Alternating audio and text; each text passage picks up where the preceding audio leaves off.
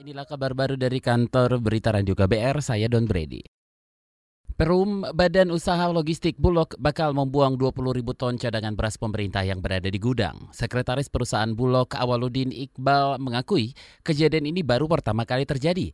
Kata dia stok yang menumpuk ini lantaran terbatasnya penyerapan beras Bulog terutama dalam program bantuan pangan non tunai atau BN BPNT. Makanya sekarang ini dengan mulai berkurangnya penyaluran beras yang kita serap dari petani itu, Bulog mencoba untuk melakukan berbagai langkah atau inovasi ya dengan mengolah beras yang dari petani itu tidak hanya dijadikan sebagai cadangan beras pemerintah, tapi juga digunakan untuk konsumsi komersial. Sekretaris perusahaan Bulog Awaludin Iqbal menyebut penyimpanan beras hingga setahun lebih menyebabkan beras tak layak dikonsumsi. Iqbal menambahkan keterbatasan penyaluran beras disebabkan karena Bulog tak ditetapkan sebagai penyedia tunggal beras untuk penerima BPNT.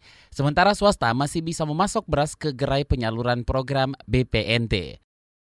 Saudara Komisi Pemberantasan Korupsi KPK memanggil Komisaris PT Perkebunan Nusantara PTPN Syarkawi Rauf. Syarkawi diperiksa dalam penyidikan perkara korupsi suap distribusi gula di PTPN 3 pada tahun anggaran 2019. Syarkawi dijadwalkan diperiksa sebagai aksi untuk tersangka Direktur Pemasaran PTPN 3 Ikadek Kertalaksana atau IKL. Selain Syarkawi, KPK juga memanggil dua saksi lain untuk tersangka Kadekerta, yakni Ketua Andalan Petani Tebu Rakyat Indonesia. KPK total telah menetapkan tiga tersangka terkait dengan kasus tersebut, yakni pemberi suap PT Fajar Mulia Transindo, Dirut PTPN 3 Doli Pulungan, dan Kadekerta Laksana. Uang senilai lebih dari 300 ribu dolar Singapura diduga merupakan fee terkait distribusi gula yang termasuk ruang lingkup pekerjaan PTPN 3. Masa reuni 212 di Monumen Nasional menuntut pemerintah Indonesia memulangkan pembinaan Front Pembela Islam Rizik Sihab ke tanah air. Meskipun tak menjelaskan bentuk desakan kepada pemerintah, namun peserta aksi asal Jakarta, Anggi, mengaku kecewa kepada pemerintah. Menurutnya pemerintah mencekal Rizik Sihab ke Indonesia sudah jadi rahasia umum kan. Beliau juga mau pulang dan kita juga minta untuk pulang dan juga sudah dimohonkan untuk bisa diberikan izin pulang karena karena menurut saya itu juga terkait hak azazi gitu. Berbeda dengan Anggi, Harry peserta asal Malang mengaku mengikuti aksi untuk ajang silaturahmi. Sebelumnya peserta reuni 212 menggelar aksi di Monas, Jakarta. Aksi ini dimulai dengan ibadah bersama hingga penyampaian pidato sejumlah tokoh, salah satunya Gubernur DKI Jakarta Anies Baswedan.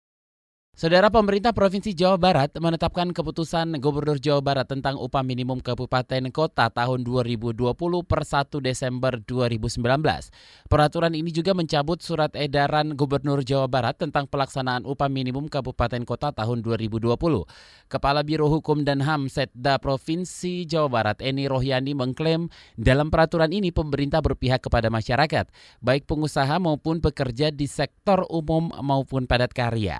Eni ini menyebutkan UMK Kabupaten Kota dengan besaran yang tercantum pada Kepgub mulai dibayarkan pada 1 Januari 2020. Dalam keputusan ini Kabupaten Karawang menjadi daerah dengan UMK tertinggi di Jawa Barat, sementara terendah adalah Kota Banjar.